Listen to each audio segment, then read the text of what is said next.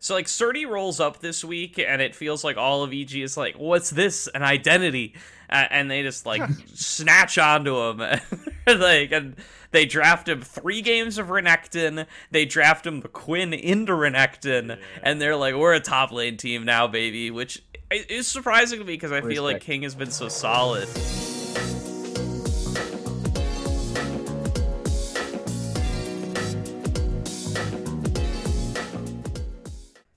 Hello, everybody, and welcome to the Salt Mine. This is season two, episode five, coming off of week number four of the NACL regular season as we have rounded the midseason mark, played our first week of the second round robin, and are now looking to get into the back half of the NACL split. My name is Gordo.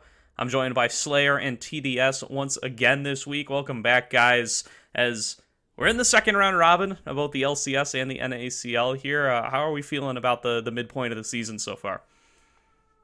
I after getting to this point, I it's interesting because we passed the mid season, but I feel like we've had this week was kind of the refresher week for at least the champion pool wise. The first thing that I really noticed was um, a lot of new champions popping out with some of the changes we've seen across the Rift. It seems like you know champions like Jace, Tristana, Ziggs.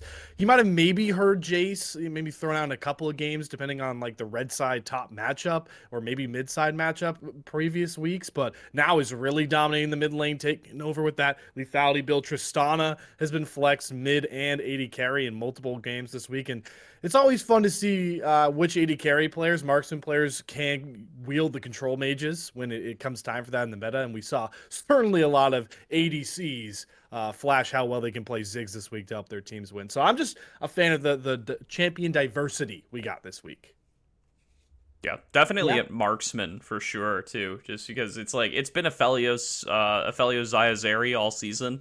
Uh, I guess not Zeri on this patch, but Afelio Xayah has really been all season long. So it's been it's been fun getting to see AD carries try to diversify like who who goes to uh, who goes to Ashe, who goes to Kai'Sa, who goes to Jinx, who goes to Ezreal. Uh, and then who mid. goes to the Ziggs? uh, and it's it's been more and more Ziggs this last week. So glad to see uh, some of what the boys are able to bring out there. It's a good addition to the overall pool. Also, I find it funny the fact that the uh, because of how it's set up now with the schedule, right? The fact that NACL is always going to be with the same, uh, it's going to be equal to the rest, but LCS is going to have the patch before the NACL. So it feels like technically it should be the lower league that has the newer patch instead of the LCS that has the newer one for the starters. So changing things seems like a, a, bit funny looking at what can pop up and what cannot in terms of changing the meta. Although I will say I think NACL does get into newer champions quicker than LCS most of the time. And it's showing with some of the picks here and there, especially with the six spot lane appearing here, finally appearing in the LCS today as well. So certainly giving a bit more show into that. I like the way that, that a lot of the matches went and the fact that even though it's the first or the first matchups we saw at the start of the split, right? The second round robin, completely different from what we saw in the first week. Like legitimately a complete throwaway from whatever we knew from that first week matchup to this one. Uh, a lot of surprises, a lot of teams that were doing great, not that great this week.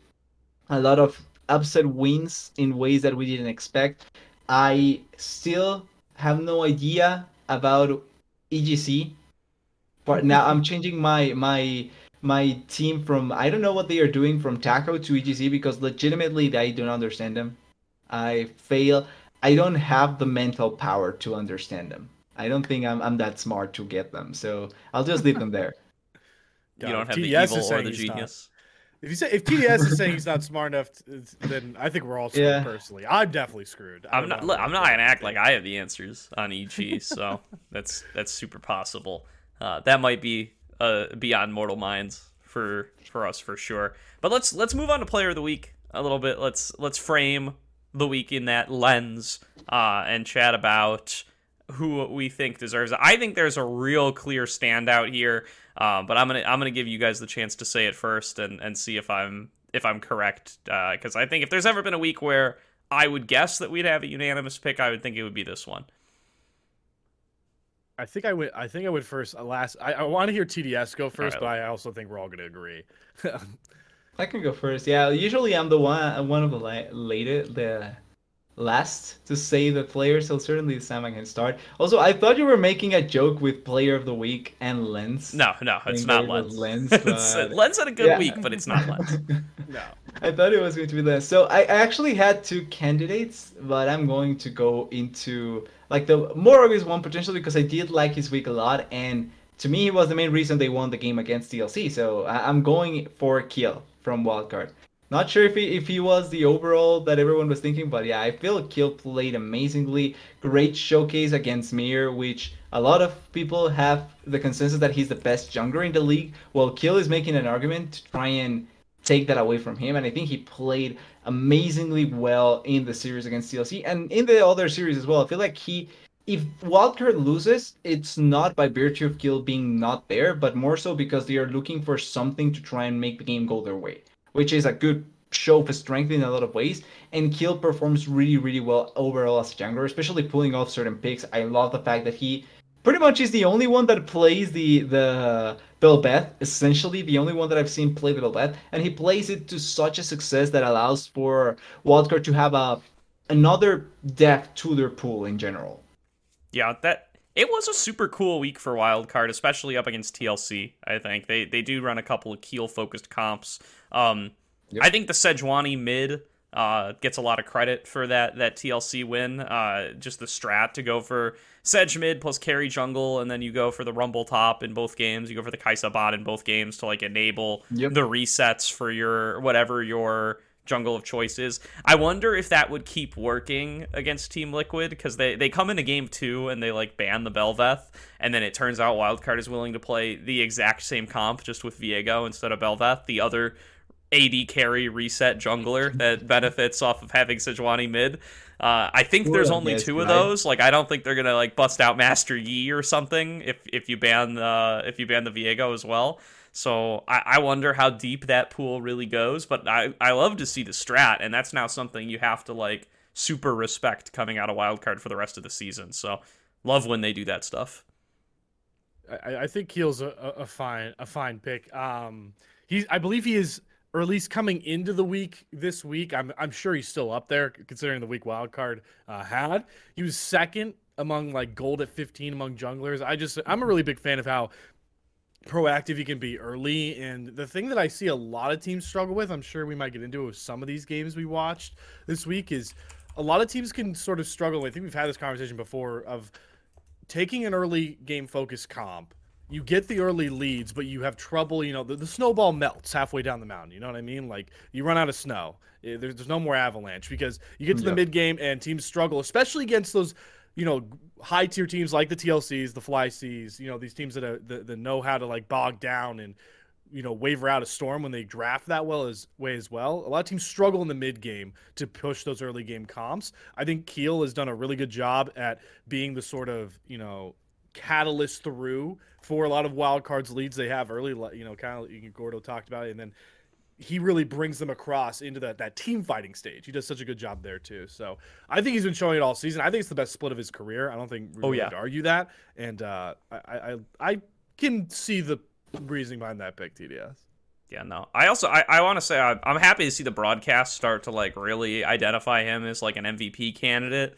Um, and also like start to call back to you know his history here because you know he was on CLG Academy for a bit as as Frosty Nomad. Um, right. and I think he's like since becoming Keel, he's had like a he's been a totally different player. I feel like uh, that run on Ginger Turmeric was great, and now since he's joined Wildcard, he's been great as well. So I, I think he's got a bright future in this league. I think he's still early enough in his career that he has um, you know realistic shots at LCS and he's really like I think evolved uh, over this split alone, and absolutely I agree. This is the best split of his career so far. Well, and based also on the fact that now Insanity has shown that there's players you can play in LCS that are any every bit of chance can come through now finally. So man, I wish I could still have that that that belief in my heart, dude. Because I was saying the same garbage about Jojopyun and Danny, and you know you should be saying it about Jan right now too. And yeah, before that, it really should have been about like Blabber and Tactical and Yeah, no. Gordo, we're just- have to believe we can never go back on I know. belief. Surely at some point Yeah, we'll right. hit like critical mass. So the, and this EG, this whole EG team should really be doing it too, right? With Armeo and Ayla and uh, Unforgiven and. But uh, we'll see. We'll see. I don't know. Surely this will be All the year. I say every year. players, by the way. It's true, not. It's true. It is. All right, I, I guess I'll go second. I'm gonna say that. Yeah. Let's see if I got the same one as Slayer. I, my player of the week is Shochi. Like it's so hard, Shochi, dude. What Yeah, a I mean- monstrous week for this guy. I just cannot say enough great things. Right? He has like two monstrous Tristana games to start things off uh, and and take down. Who do they play first? They play. uh They play Taco. AOE? Uh, No. They took. yeah, Yeah, they yeah. just 2 0 Yeah, Taco off the back of two massive Tristana games from Shochi. Then they 2 0 EG. He plays Yone and Zed uh, as the only guy Zed. playing that stuff in the league. Uh, and then his uh, his Azir game is really crucial in their win against Fly as well. He's a great Azir performance there to close out the week. The LeBlanc uh, it, team kind of got blown out of the water in 10 minutes. We, we give that one a break. And he got counterpicked by Spyrax, who played a really nice Kaisa, actually. But wow, what an insane week from Shochi, especially coming out, off of what, what I thought was his worst week in a long time. Like, he had that garbage Katarina game uh, up against Wildcard uh, Yeah. just last Do we need week. to bring it up again? I gotta bring it up again, man. He like he was just because last week he was playing weird stuff and he was running it. Like on the Katarina, he played the Garen mid game last week. That was really bad Yeah. too. Um, but now this week it's like he's still playing his stuff. He plays the Yone, he plays the Zed, uh, and, and does really great on them. So he's not dissuaded on that kind of stuff, and he's he's just popping off. He's ha- he has such a great run this week. I, I can't give it to anybody else. Yeah, so we're just gonna continue this uh, story arc of Slayer looking like he's copying Gordo's notes because I also uh, I really so. thought TDS would be in here. TDS, uh, Yeah. first of all, for TDS to not pick a mid laner. It's Second of all, True. to not pick Shochi this week, I'm I'm shocked. yeah. Yeah, That's- that's true. crazy. I just I, I've- I'm going to change it so I'm going to only pick APA mid lane from now on instead, so that it, it gets clear like that, and then I pick every other player.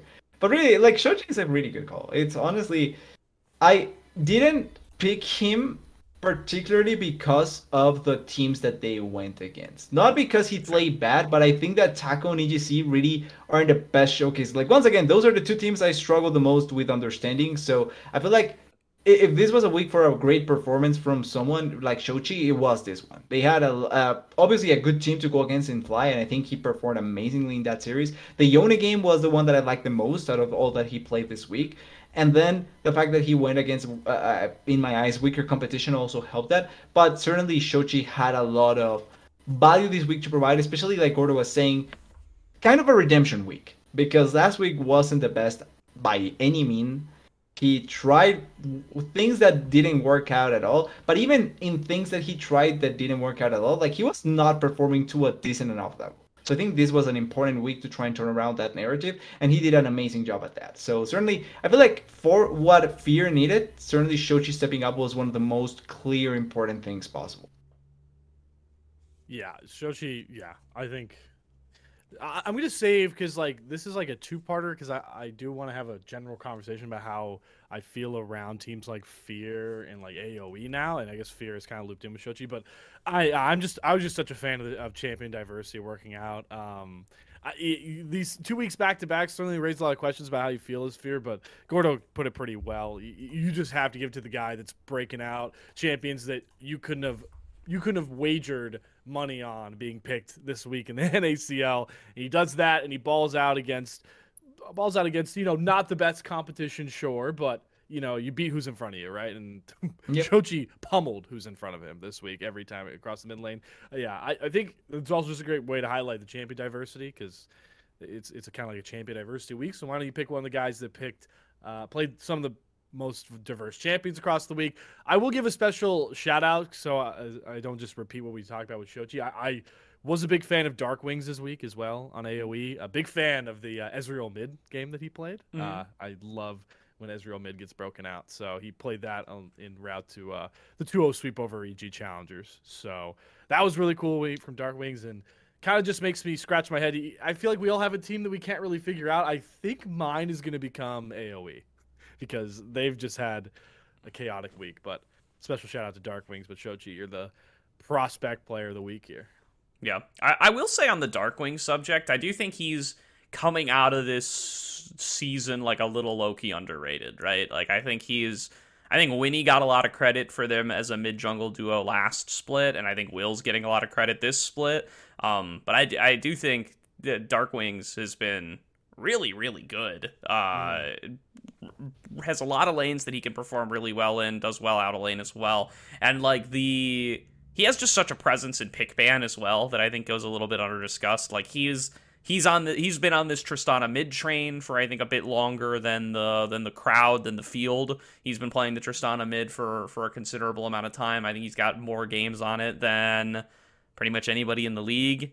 Um, and he also he just pulled like and he's kind of had to do that because he pulls so many mid lane bans. I think more mid lane bans are pulled against AoE than I think pretty much any other team in the league. Like he grows, he has not gotten to play a game of Neeko. Nearly everybody has gotten to play their game of Neeko. Darkwings has not. He has not gotten to play a game of LeBlanc. Nearly everybody has gotten to play a game of LeBlanc, but no, nobody is ever willing to let those through against AoE. Uh, and he like his Azir gets banned a ton of bunch as well. Like this guy draws so many bans in the mid lane more than I think anybody else really uh, on average and and still is putting up some solid performances. So I I, I do think Darkwings deserves some respect there as well. I'm de- I'm gonna next week I'll come back here and next week I'm gonna track on average how many bans AOE gets drawn towards mid, just so I can pull that. It would take. Yeah. I'm gonna be honest uh, to everybody listening at home. I'm not gonna go back through every single game and pull statistics for every single mid lane ban for every week because that would be insanity. Uh, not the player but I will do it for this next coming week because I, I actually think that's a really good point to make. And I think looking at the game where he had to play Azir, uh, Azir, Ezreal, uh, he had it looks like I'm sure Neeko three, and he LeBlanc. three bans. He yeah, three bans. It was Neeko, LeBlanc, and Tristana. So he had three bans thrown his way. Uh, yep. I'm just yeah. I, am just basing this point off of like if you go to like his GOL page, uh, if you go to AOE's GOL page, they list like what the most common ban against champs are for each team. Like they have the top six overall, uh, and Neeko, mm-hmm. LeBlanc, and Azir are all in there. So that's that's what I'm basing it off of. Yeah. Um. F- funny enough, Gordo, really quickly, they uh, EG Challengers first. Well, I guess they didn't first pick Azir because they were on red side, but they they are one Azir in that game too. So like. Mm-hmm they are one mid pretty much to try away. and deny. So they're basically banning Azir. Yeah, if you're yeah. not willing to be one Azir, then we're bas- then then it gets taken away. And like is a big Azir guy too. So yeah, Interesting thing also, by the way, in that game, the fact that you're pulling Ezreal post Shiv nerfs instead of before. It's interesting to me. Like it's not like it's that, but certainly I would have expected that when Shiv was much more broken than it is in this patch. So it's a, it's an interesting pull out. And just touching a little bit on the Darkwings topic as well. Darkwings, I feel like suffers from something that I also do apply on him, and it's the fact that he has really great jungle prospects by his side. Like True. you mentioned it with Winnie, right? But I think Will as well takes a lot of the spotlight out of Darkwings. Like I value Will's uh, port or value on the team much, much more than Darkwings. Even though I think Darkwings is good and certainly, like you mentioned, underrated to a certain degree. I put the spotlight much more on Will. And I feel like that's what happens to other people as well when thinking about AoE. And that's why it takes a bit away from the value that Darkwings may potentially have in general compared to the rest of mid laners. So it's kind of an interesting dynamic to have. And I feel like you could call it bad luck to a certain degree because it's Darkwings always that gets in this, but also to a certain degree good luck that you have this sort of jungle pairings that on paper are really good and can help you shine even more. Yeah, I do think like, and it, it like kind of and maybe it's I don't know that he I necessarily classify him as like an enabling mid, you know. He does like because he is so good on these picks like the Tristana and he does draw like a bunch of LeBlanc bans and stuff. Yeah, aggressive ones. I do feel like by and large though, like he really does he really does enable his junglers to shine through as the flashy player a little bit more. Like he's a lot like like a Soligo uh, or a Spyrax in that way. I feel like those are like other mids I kind of classify in that similar category. At the very least, he hasn't played Sejuani mate yet, so. Not yet, not yet. Yeah, no, that's a Soligo special. Also, the only guy playing multiple games of Lissandra this split, Soligo, the is the master of that that style. Um, maybe for better or for worse.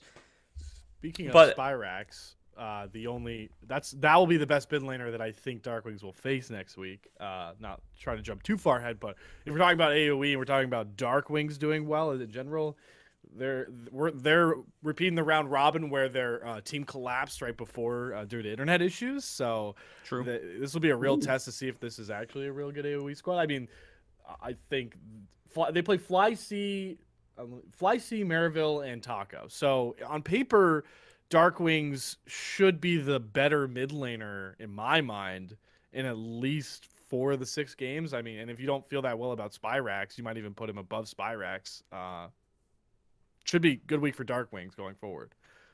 Yeah, I'm gonna be interested One to check that out. now- he does he does have a feasting opportunity this week. I guess yeah, you can really you can really put that nomination to the test this week because I do think he's playing against some some lower tier mid laners because he's gonna get to play Can't against Get Back um, for real Yeah. this time. Uh, and then uh, he's gonna get to play against um, he's gonna get to play against Onat, who is still pretty new to the league. So Cannot wait. You get we get to do the Shochi treatment next week with with um yeah, he's gonna basically Darkwing. play who Shochi played this week. Yeah, true. yeah. pretty much. All right. Well, with that said, let's talk about somebody who didn't do that well this week, which is uh, the five guys Team Liquid. Uh, Team Liquid has their worst week. I I looked back. I, I was really excited to say that they have not had a week where they had less than three wins this year, but that is not true. They had two wins in like week four of last split. So they, they had a really rough week last split where they had to play against Cloud9, and then they got 2 0 by CLG as well. So they've they've been here before. My narrative is destroyed before I can even get it started. Um, but still, it's a very rough week for them. They get one. They go one one against Maryville, one one against FlyQuest, and they get 2 0 by Wild Card that, on that uh that Sejuani mid rumble top carry jungler Kaisabot comp that we talked about um at the top of the episode. So, how do we feel about this week for TL? I mean, clearly a tough run of competition, right? Like Maryville Tough is a schedule. team that it, I really wanted to call them top half, but with Fear's rise uh, this week, I think they're a hard sixth. I don't think I can call them top five, um, unless you consider them above like disguised. Um, but FlyQuest and Wildcard are for sure tough opponents as well. Um, so you know, not not the most shameful opponents to lose to, but certainly a, a rough week for TL standards. You know Yeah. what's the funniest part with the week? Just quickly, the thinking about how it started, right? With MU, it's Maryville against TLC. They tie against TLC, and it feels like wow, Maryville tied against TLC. They were able to take a game up. Uh, Fast forward, TLC has their worst week, and then Maryville lost against EGC. So it turns out they, it was just uh, another excitement out of nowhere for Maryville in that first matchup.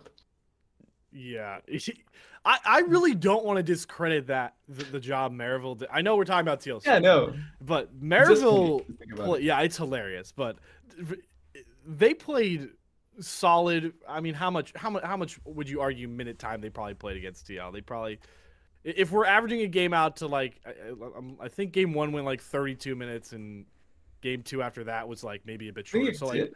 we could average like 60 minutes out, right? I, I think 45 of those 60 minutes, uh, Maryville was playing out of their mind, and then they slip up. Like I talked about, these teams that slip up moving into mid game. Maryville, if they didn't slip up as bad as they did in that mid game, and TLC also punished them that well, uh, who knows what this entire series would have looked like potentially.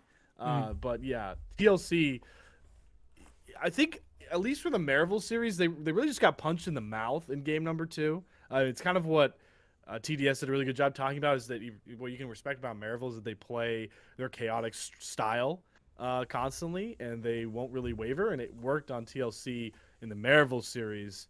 I, I just feel like TLC might have been might have been due. I, I I think we we all believe that they're the most talented team, the the one horse race kind of deal, but every team is due for a bad week and I'm honestly willing to write off their week pretty hard because I didn't really see any major flaring issues that were showing splits prior or weeks prior that finally manifested here. It, it didn't really feel like that. So I'm really interested to see how week five looks for them because that will really tell if this is something we need to be worried about. But I don't have any alarm bells sing, uh, sing going off personally. Yeah, I Sort actually. I felt the same way. Um, that like it feels like the losses come down to like really specific individual plays that are like real close. You know, they're they're real marginal as to whether it's a win or a loss for TL.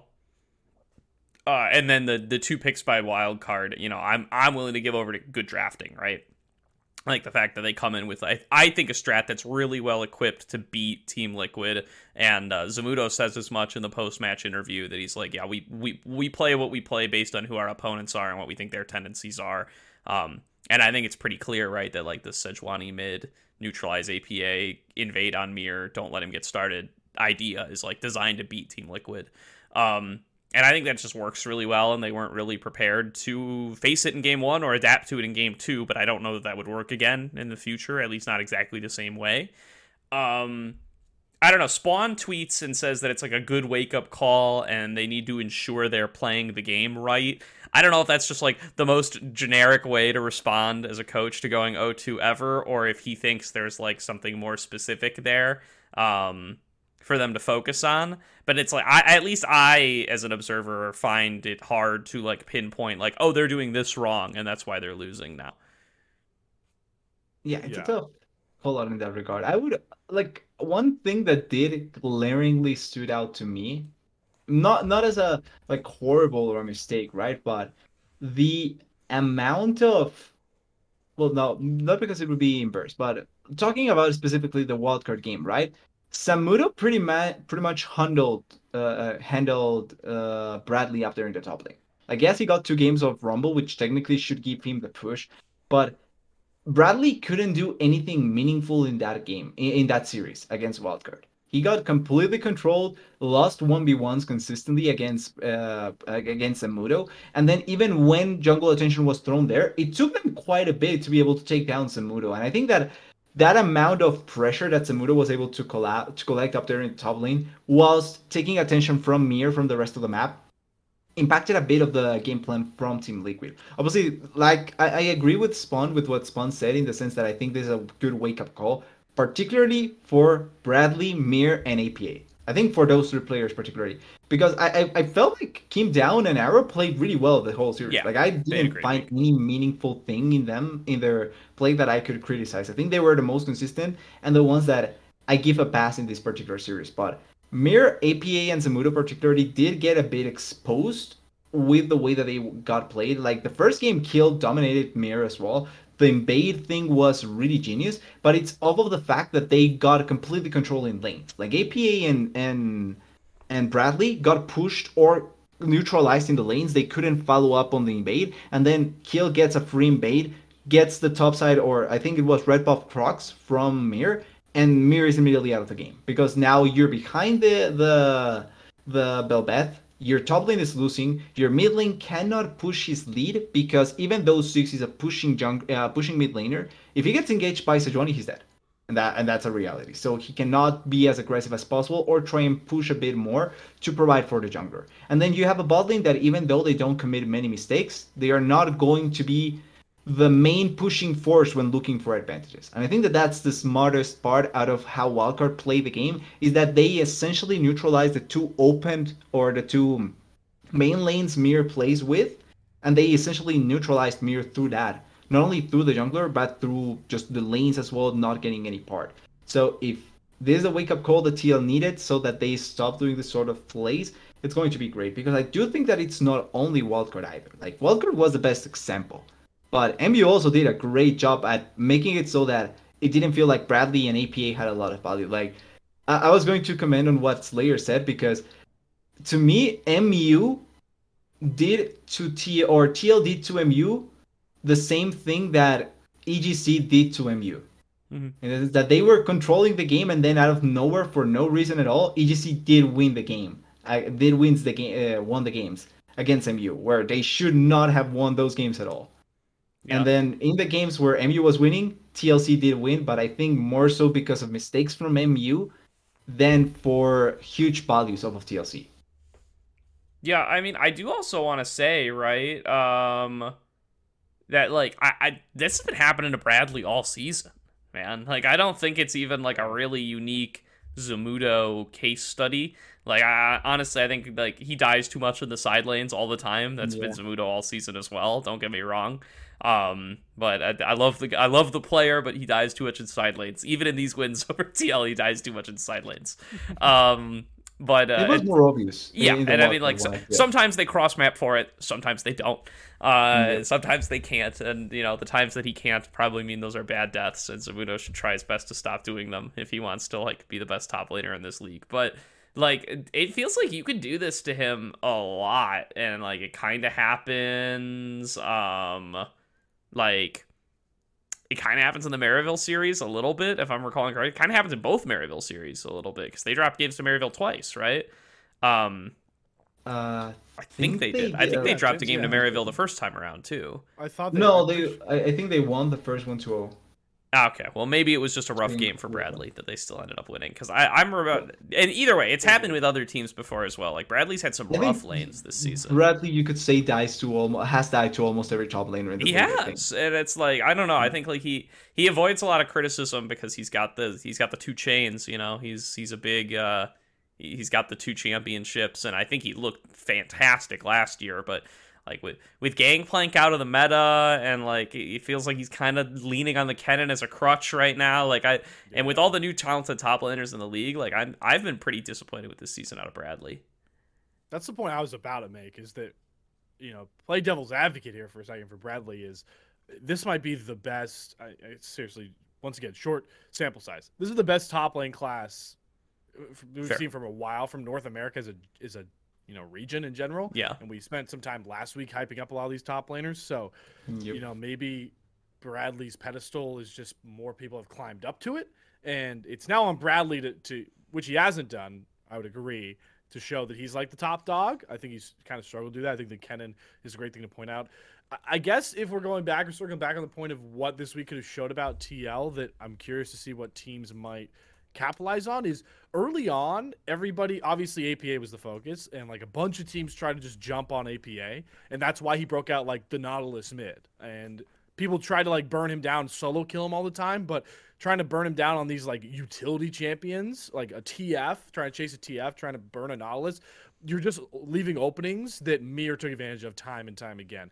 And now, like you talked about with Wildcard, they're not putting more pressure on Mir than I feel like they did on APA.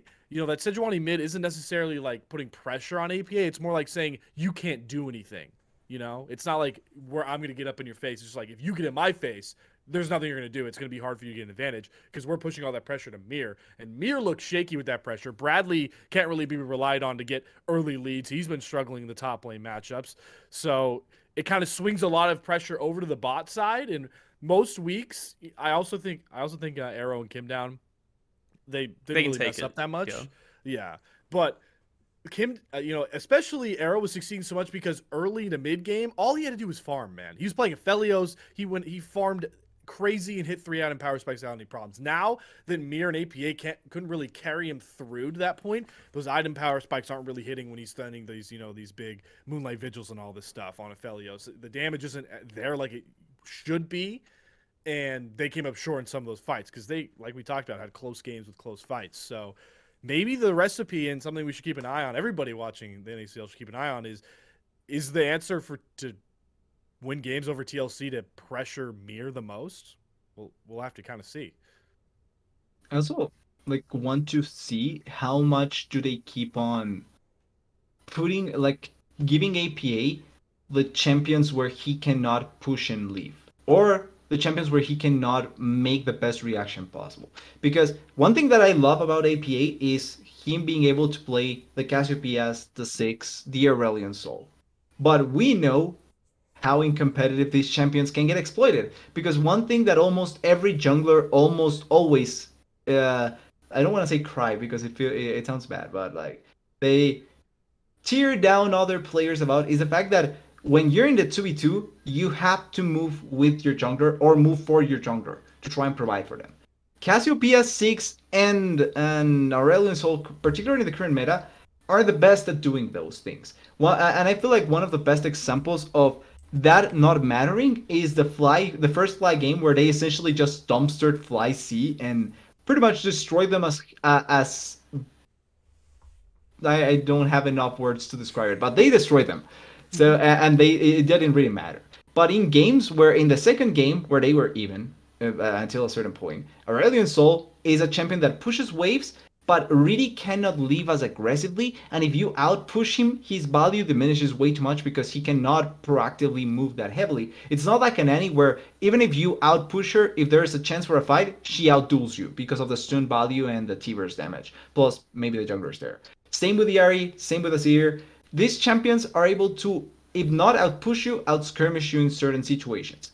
Cassiopeia, Ziggs, and Aurelion cannot do this. So if TLC keeps on playing with this idea in mind, how much does that impact Mir? And that's kind of the main thing to to worry about. Like Slayer was saying, it's not really about killing APA as much as taking him out of the equation to be able to impact Mir. That's the point where I want to see teams focus even more. Because this week it happened and it worked to a certain degree. Definitely agree with that. Well, let's let's move on to uh, a team that did a little bit better. We talked a little bit about Fear already, but I want to move back to, to Fear more broadly, just because they have a fantastic five in one week. It's not all Shochi all the time. Um, I think they turn around quite well. Uh, what has been a shaky season for them so far? I kind of drew attention to it earlier.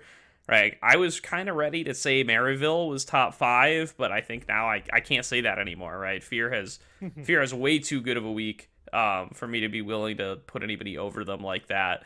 Um, so I don't know. Curious, curious on takes here. I think it's there's a big shift. I feel like from bot lane, especially like they as well. Like they take they take Minui to some interesting places. I think he gets to play the Ziggs more than he's gotten to play it with that kind of coming into the meta a little bit more explicitly.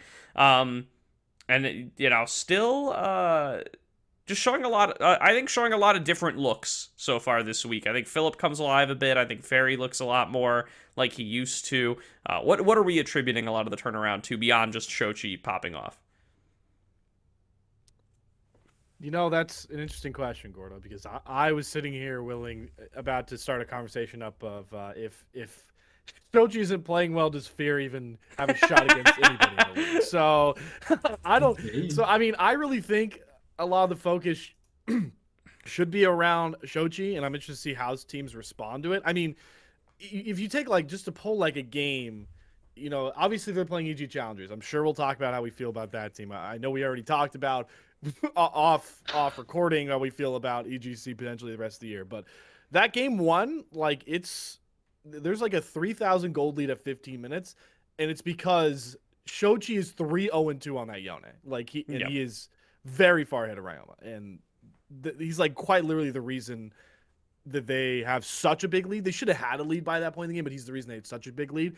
And I just, I worry that when fear, what does fear look like trying to make plays that aren't spearheaded by Shochi across the map? Obviously, we just spent a lot of time talking about how you want to have APA if we put him on champions that can't really roam and help jungle, what does it look like? What does it look like if Perry doesn't get Shochi playing Yone, who loves to just shove and roam, or you know Tristana, who loves to shove and roam? If you can bottleneck him onto those mages that can't really move, I'm really scared of what Fear is going to look like. I'm really at this point looking to see who can step up consistently alongside Shochi, and I say consistently alongside Shochi. If we're talking last week, we were talking about Shochi just running it, so you can't even really rely on Shochi every week. Yeah, we haven't even seen. So there's a lot of question marks for Fear, and I feel like that's the point we're gonna get get to. But I really want to see someone like, you know, Perry would certainly be nice, but Philip really should be picking up more of the slack mm, yep. in my mind in these games where Shochi's struggling. I mean,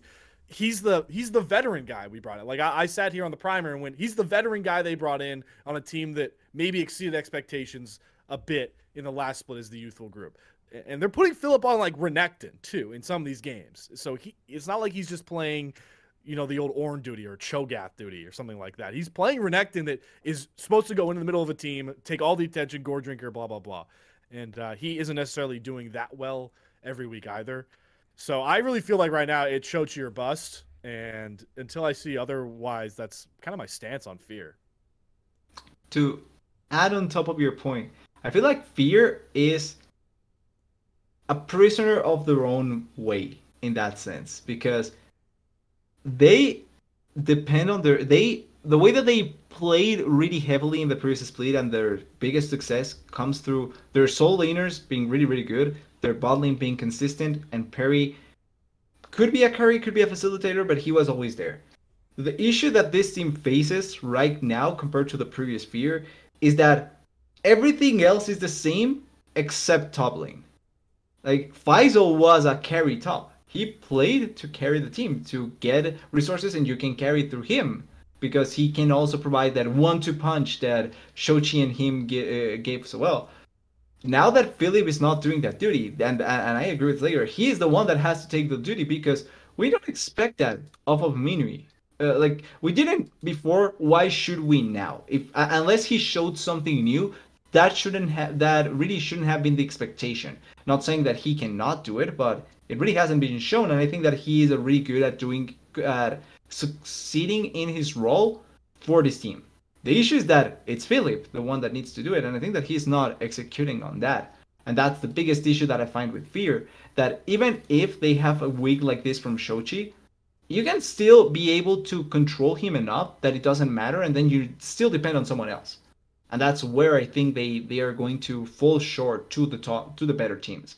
Still think maybe Fury can pull it off, but as of now, I think the best they can do is it's a good old fist fight with Maryville to see who's better. Yeah, I, I do think on the Minui point, I would like to see them kind of lean more into this identity of like Minui being like this kind of supportive carry. Um, like I think against Team Fish Taco, they show a lot of that as well. Like they, the Ziggs is kind of getting constantly banned against them now. Um, so they can't play quite as much as like they played it last week. Um, but like against Team Fish Taco, they bring out the Ashe and they bring out a Karthus game from Minui as well. Um, and you know, he already has that identity, right? As he gets, he draws a Seraphine ban every single game. So I think leaning into that a little bit more and being willing to play more of that kind of mage bot lane stuff that folks have just refused to adopt might be a little bit of an angle in there. But I, I do agree. I think Philip, you know, even in one of their wins over Taco, Philip goes like one and eight on the Gragas. He has like a real rough Gragas game this week as well, and it just it's all Shochi. It's all 17 kills, Shochi, Tristana popping off. So maybe there is a maybe it is really a do or die by Shochi kind of matchup here. Let's I, I, uh I just feel like Oh, really ahead. quickly it's it's it's gonna show this next week. Because you're, you're pulling you're pulling four games against DSG and TLC Fear. So Yeah. if you want to show it's not Shochi, you're gonna do do. it now. I do want to see him. T- I want to see how he does against Young actually, because I remember. I, I think I even I might have even said as much last week. Like I was so impressed by Young for doing so well against Shochi in their matchup at the back half at the the end of the first round robin. Um, Right. So like you know Shochi comes out against Young. Young does great against him. Kind of crushes him for two games in a row. I'm like, let's go Young. There's Young doing real well up against another top mid laner in the w- league. And then the next game, the very next game, Shochi locks in Katarina up again. I'm like, oh no, Shochi, what, what are you doing, man? And and now I have to like, I have to asterisk Young's performance with that. So I, I want to see what happens when they meet again with Shochi maybe being a little more on form. Final game of the, the week next week, actually, or series of the week. Oh really? I, I know Yep. what I know who they're playing. I don't know when they're playing. So that's a surprise to me Well, each and actually, every day. yeah, Just last series of the week. that's going to be a fun one. You know, good. That'll be on Monday then. That'll be Mhm. the hardest to watch. So we'll see. All right. Well, Mhm. we're yeah, we're we're creeping along here. Let's talk a little bit. I want to talk a little bit about Surdy. Um just cuz it's his first week back, man. He's a new player to the NACL um for this split. Was in the NACL last split. Uh they have a rough week. They go 0-2 to AoE, they go 0-2 to Fear and then they 2-0 Maryville. I know you already said you can't explain them TDS, but let's explain at least Surdy a little bit and talk about how he, how he's looked on EGC so far. So for starters, uh, I, already mentioned this with with the MU game. I they should have lost. It really should have been an 0 and 6 week. uh, being honest, like as the biggest Maryville hater slash no non supporter slash I thought they were going to go 10th. Maryville was should have won that game really easily. Those two games, maybe not too really easily, but they were controlling them really effectively. I don't know how they lost, but it happened. Now going into the performance itself, I think Surdy actually did well. Like I uh, the game, particularly Renekton against the the Olaf, I think he played well enough. Some fights maybe going a bit haywire, but it's a Renekton against Olaf. Like that is a matchup that it's really weird in and of itself because you winning until you're not, and then you can win again if you played well enough, but then you're losing it. So it's a weird matchup in and of itself. Yeah, it's weird to explain, but it's Olaf Renekton. It's the best I can say about that. And I think he did a good job at getting some soul kills and also trying to provide value for the team. Because I also think that it, when it came to team fighting, the way that he drew attention in some of those fights was really well done. And then also being able to provide value to the team in, uh, when they were close together. The rest of the team, I think, performed better as well compared to what we saw before with Soul. And I hope that this is not this does not sound as an attack towards Soul, but it really felt a bit more cohesive to a certain degree in, in the general way that they were going. Also, Shaden felt more connected as well in that last series. The other games, eh, but in that last series, he was more connected. So I feel like that's the positives that you can take away. And then the negatives is that they are way too. A, I don't even think of them as being way too chaotic. They are just way too dumb in certain situations. Like they they can be doing so good in one particular area, and then out of nowhere, it's like something hits them in the head, and they stop thinking about what to do next. Yeah. And I hope they don't they stop doing that because they were having good moments, but the good moments I feel like get a bit uh obliqued. I think it's the word like opaque. Obf- I'm not sure. Obfuscated. Yeah, it's, it's something blocked, something that blocks them. Like they, yeah. they just get blocked by the Word. bad plays. Like in the first game, the first Baron that that that fear that sorry that Maryville got in the first game, that should have been game over, and it's such a weird sequence of events by them to be giving that Baron up. So uh, I just feel like they correct some of those plays because it's fine to be to be crazy to go haywire. Like I think that's Maryville's main strength, and their called success is being crazy, but doing crazy in, the, in a good approach. And I think EGC is the other way around. It's crazy in a bad approach. So I hope that they imitate a bit more of Maryville in that sense. Yeah. I do think it's super weird that like so like Surdy rolls up this week and it feels like all of EG is like, what's this? An identity. Uh, and they just like snatch onto him. like and they draft him three games of Renekton. They draft him the Quinn into Renekton, yeah. and they're like, "We're a top lane team now, baby," which is surprising to me because I Respect. feel like King has been so solid, and I think Smoothie has been fine as well. Um, but I guess that's just kind of what you get when you get Surdy, maybe. Uh, I mean, especially after that split on TL first, maybe that's the only way Surdy can play anymore. Um, but yeah, it definitely feels strange. Uh, I, and I will say, with Soul gone, because I was very critical of Soul throughout the first couple of weeks, I am going to seamlessly transition to hating on Ryoma.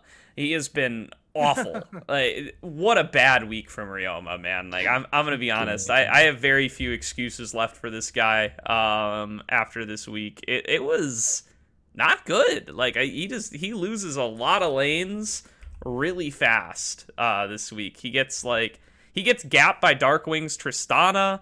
Uh, you know, and I know we praised Darkwings earlier, but still, it's like he like solo throws uh the second game against AOE on Azir. He like just goes in for a flank that's nowhere near the rest of his team and gets picked and dies, and then the game's over. It's a rough, a rough performance from Ryoma. All split long, really um, but this week in particular. Yeah, you know, not to tan- not to like continue this tangent segue, but shouldn't you know? We obviously uh, were, were critical of Soul because obviously how quickly he rose to the, the point he was at. If we're talking about how far a player has gotten and how short of a leash they should get here because of it, Ryoma honestly should have had a shorter leash. Yeah, I'm not. He was he was the starting midlaner for 100 Thieves at one point, right? In the LCS? At multiple I... points. Multiple points. Yeah, he yeah, came up and down for multiple times in his career. Yeah. Yeah. So, I mean, like, yeah, I, I, I you know, the worst part about it, Gordo, is too, is like, he goes for these flank plays.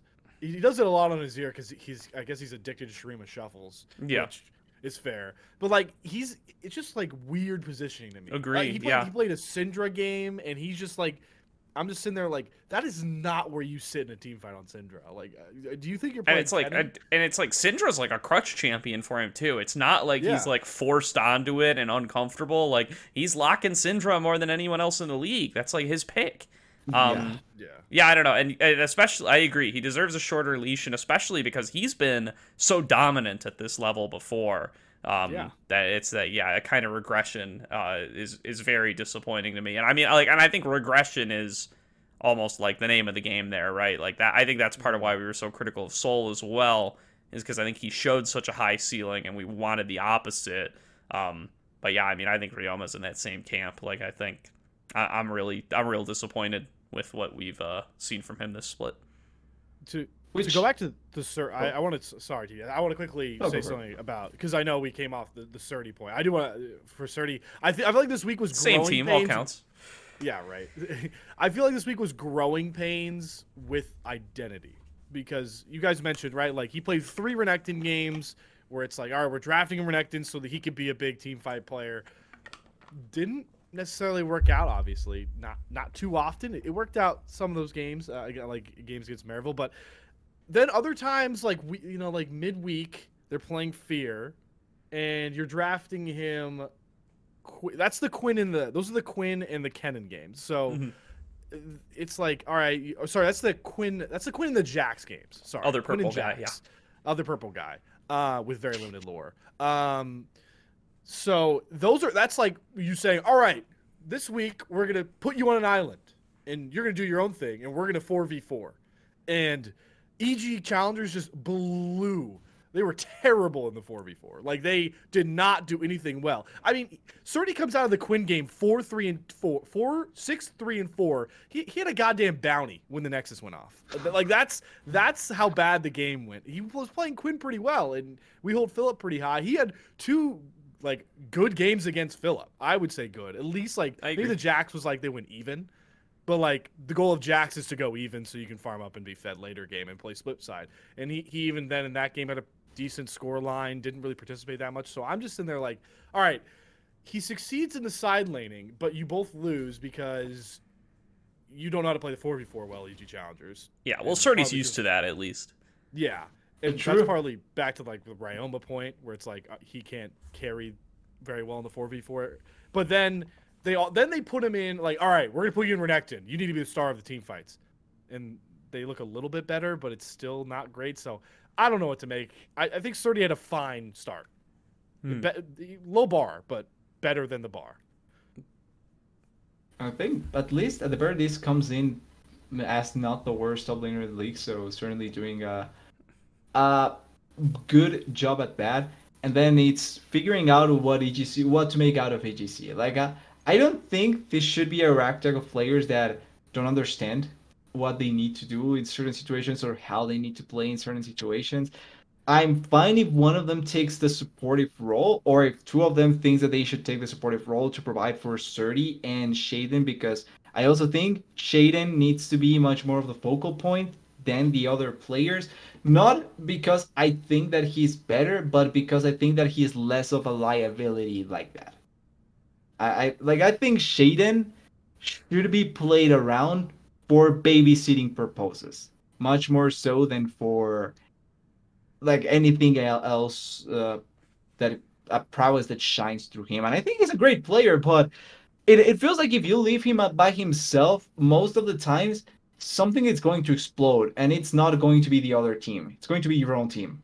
So potentially trying to to play around him as much as possible is going to give you a bit more help in that regard. And that's why I also wanted to mention in regards to the king and and smoothie like conversation because I think King deserves to be the focal point, but I don't think that he that he has to be the focal point. He cannot be the focal point in this particular team because the other members I don't think can function well enough to allow for King to be the focal point.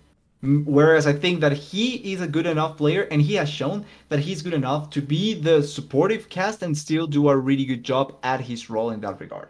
I feel like it goes to show why that I think King is a way better player and he's really good for the team. but the king the he cannot be allowed to play carry because the rest of the team will not do that for him. And then Smoothie, I think, has a, a, bit of up and downs in games. Like I love the Bard game, but then engaged champions from him have felt a bit weird coming into this week. Like he played a couple of engaged uh, engaged games. I think he played one Rell that really disappointed me really really heavily.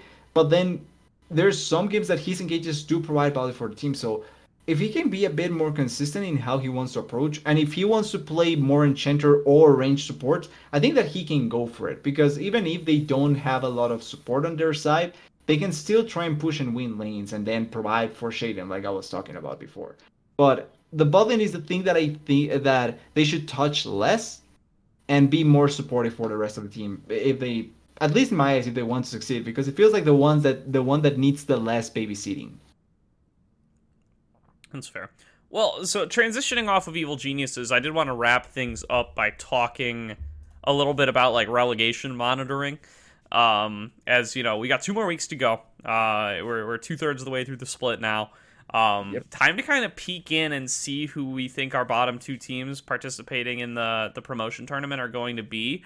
Um, like Maryville is 11 and 13 and sixth. I mean, there's a lot of games left to play, so it's hard to call anybody safe. And mathematically, I don't think anybody is. I think even in theory, with some wacky results, Liquid could even fall to ninth, tenth if like the bat the back 12 games go completely lopsided. Um, So there's a lot of games to still yeah, there's 12 but, games like, left to play. So like there's a lot to be Yeah. shaken out still in the standings, but it's also 2 weeks to go. So screw it, we're going to do this segment anyway. Um, and I think we all I think it's safe to say like it's not going to be any of the top 5 teams. It's probably not going to be Maryville either. Like it, I'm looking Hmm. at like AOE at 10 and 14, EGC slash Supernova both at 9 and 15, and Team Fish Taco at 8 and 16 as like our real contenders here. And you know, branching off the subject of evil geniuses, I guess to start off the discussion, like I'm I'm actually at, I'm at the point where I am very concerned now that evil geniuses is going to be relegated. Um, because while you know technically they're in eighth and are just barely in the safe zone, like as as we've described, right? We've described a lot of their issues as like growing pains, as identity related, right? Like these are the kind of excuses we're throwing out when they get 2-0 by AOE uh, and have such a rough week. Uh, they are gonna play Supernova and Taco on Saturday and Sunday, and like they've got to win those games. If they don't win, because their back four are gonna be FlyQuest, Wildcard, Team Liquid, and Disguised Yeah. yeah, so they have got to get it together right freaking now or they're gonna get relegated man like they are they're on a very short leash they are gonna play all their their back their second round robin is very front loaded with weak teams right? Like they've already played aoe and they screwed that up uh, and then they're gonna play supernova and taco a right to kick off this next week. They have got to pull it together man like right now or this team is getting relegated. They're Those playing- two first matches that that EGC will have are the typical ones that in football would be called the trap matches, right? Because Mhm. Even though there's ties in football as well, those are the ones that you don't consider a tie. You consider them a loss because they just impact you so heavily in the in the standings and they take away from your fu- future matchups. Like these are the technically easy matchups. If you tie the easy matchups, that's a loss in in, in the eyes of of the regular like consensus. And then you have the toughest opponents later. You're not expected to win even one of them. So it's a typical a, a tough road for EGC. I still don't understand them, but based on God and absolutely no analytical context at all, I don't know why I think EGC is going to be safe. I feel like they are going to survive by this, and they are going to stay in eighth place and not get eliminated. I just I just can't believe they quite literally have to end their last four series playing four two one playing the top four teams. yeah. four, two, one, three is the like literal. Oh There's God. arguments to say that that can be good though. Like depending on how the matchups go, right? If if let's say there's nothing to play for in first, second, and third, like let's say those three places are already stuck and they cannot get moved out of that spot. Yeah. Oh yeah. Like they don't play for anything realistic or technically. So you could argue that EGC has to go against an opponent that doesn't want to show strats technically, doesn't want to give their hardest, and doesn't need to win at all because it doesn't impact their standing. That could be a reality that we see from EGC as well. In a vacuum, I'd agree with that. The only thing is the there's so much parity in the league, right? Like Yeah. everybody is within like one or two games of the next spot. So I, I I think it's unlikely that those well I mean it's super unlikely that those scenarios present themselves with like six games left to play. Uh, and it's Yeah. it's like relatively unlikely that those scenarios even present themselves with like four games left to play or two games left to play. Um, so it's gonna be tough. But with 12, Yeah. I feel like that scenario is possible only if they play TLC Monday week six. I think that's the only way. That They do not. They play up. Yeah. Disguised They Monday play week them- six. Yeah, they do. Because well, but that's the only TLC team- also could be that- because they are. It's this. It's Sunday, so technically, with just one match left to, or two matches left to go, TLC Yeah. could be secured for first place with four wins. Potentially. They do play TLC Sunday. Yeah.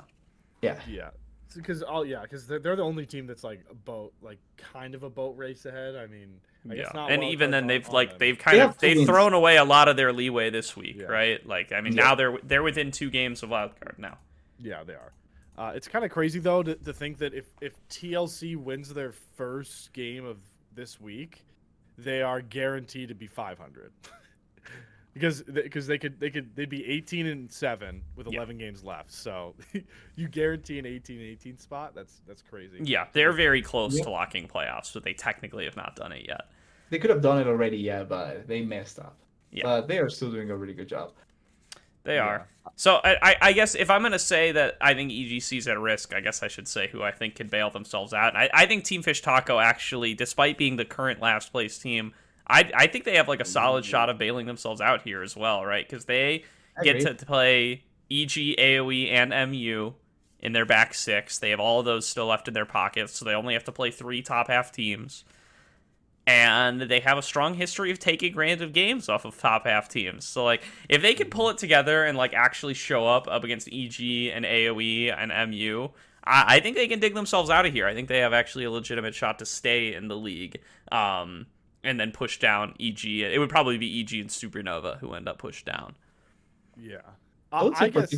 Oh, go on, I, I was just gonna quickly do a 180 from how I felt about AOE at the beginning of the year, putting them ninth. Um, they are very much still available to fall to re- rele- relegation, depending on They are. especially how some of those games Gordo just said.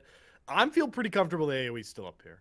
Um, so I- I'll, I'll make that claim now. I don't think they'll be in relegation. Uh, I would assume. I guess I'll go baseline and say that I think it will be Supernova and Team Fish Taco, but I'm here for chaos, so EG Challengers being there would be be pretty crazy. I, I'm just kind of victory lapping. I think TDS saw me Oh. like fist pump. I, I, I victory lap the fact that we're here and we're not putting Maryville in that conversation. So, Um, Stuck- yeah.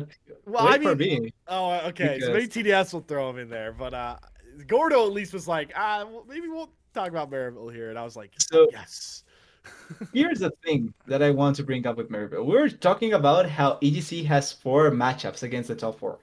Maryville also has four matchups against the top four. Yeah, Yeah, or uh, against they have D, DSG, Wildcard, Fly C, and Fear. So not top four, but four teams above them in the standings right now. They do. As the la- in the last two weeks. And I want and the more most important point I wanted to bring as well with the the, the remaining matchups, it's ta- it's with Taco. They have three direct confrontations.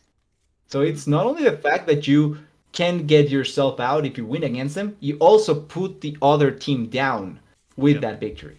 Uh, this uh, again in football, this is what we call taking six points against the opponent. It's you get the three from the victory and take the three away from them. And if Taco are able to do it, I can see them getting out of it. And Maryville as well. Like looking back at Maryville's week, it was two ties and then 0-2 against one of the worst teams uh, in the league in EGC.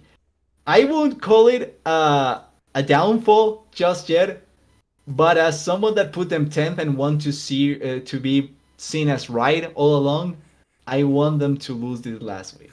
I, I ho- I I'm going to be rooting against them just this tiny bit, but I think it's possible. Like there's no easy matchups here, and even AOE has been growing in the last few days. So if they are going to fight uh, this last matchup against AOE, I think that could be the turning point depending on how it goes. If AOE wins 2-0, I think Maryville gets relegated. I'll, I'll call it. I'll call it right there. If AOE gets to uh, 2-0's Maryville, Maryville gets relegated. I will respond to this slander in the most social media way ever. I challenge TDS to a boxing match for Maryville. That's that's how that's how these kids do it on, on TikTok, right? They just box each other or whatever when they're. I don't think it's. I, I, don't think that's a fair call. Uh, how, which weight class are you in? Because I'm like, I, am like, uh, no I think it's featherweight. yeah, I'm like yeah, featherweight. There's no way we're in the same weight class. No way. Yeah, yeah it would be no, a massacre, and I don't think it's fair. I don't know. You might be quicker than me. I'm I'm like not fast, quick human being. Uh, away from that tangent, I, I want to point out, you know, talking about the the takeaway six points thing TDS brought up. Uh, the more, I guess, the more American sports term is control your own destiny is the one people throw around. Yeah. Around like American football and NBA. Uh, Supernova has the least of that. Uh, all their matches, the only the only team they'll play that we're considering teams in the relegation zone is AOE, and that's not until week six, day two.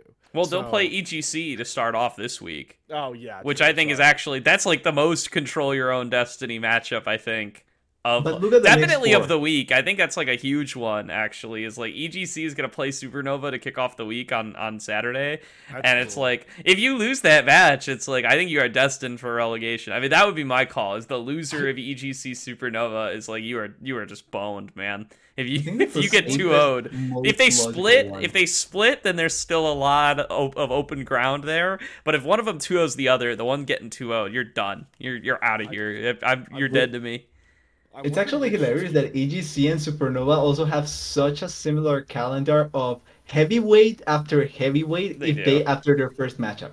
Like Supernova and EGC finished their one. Well, EGC has Taco, but Supernova has Fear. Then after that has TLC, then DSG, then AOE, which technically salvageable, but AOE could be fifth at that point if they win all their matches, and then they close it with FlyC. Hmm. What, what the hell is this calendar where Taco, EGC, and Maryville are all phasing against such tough competition to end their split? That's yeah. crazy. I, I'm curious how which team is more aware of what Gordo pointed out because it's it's week it's day one week five. I'm not I'm not gonna sit here and pretend like neither of them go into that matchup thinking, wow, this could mean a lot for regu- relegation. I think they both will know, but I'm curious which team shows more that they're like more desperate isn't the right word, but like yeah more in the realm of what this series means, and I'm really interested to see. And I I would assume they will because the the Challengers League broadcast team is very talented and they do a pretty good job of storylines. I hope that they sell that. Um, whichever Agreed. broadcast that ends up on, I hope they open whoever it is, and they're just like, "Hey guys, if you want a little bit of relegation fun, a couple days or a week early, this might be the match." So I'll be watching for that for sure. For sure. All right. Well, something to get excited about, something to watch for next season. That's about all our time. So been a fun episode. Lots to talk about. Uh, looking forward to coming back next season or next season, next, uh, next week, next week, next season, whatever, whatever we're back again. Uh, we'll probably be able to have a way more in-depth version of this conversation next week because uh, then there will be yeah. only six games left to play, and we'll know how this EGC Supernova match went. So we'll be uh, we'll be super excited to take a look at as as we start to look at how the playoff picture is looking to develop and how the relegation picture is looking to develop. Um, so we'll see you all there. But until then, uh, thank you all for tuning in. We'll see you next time.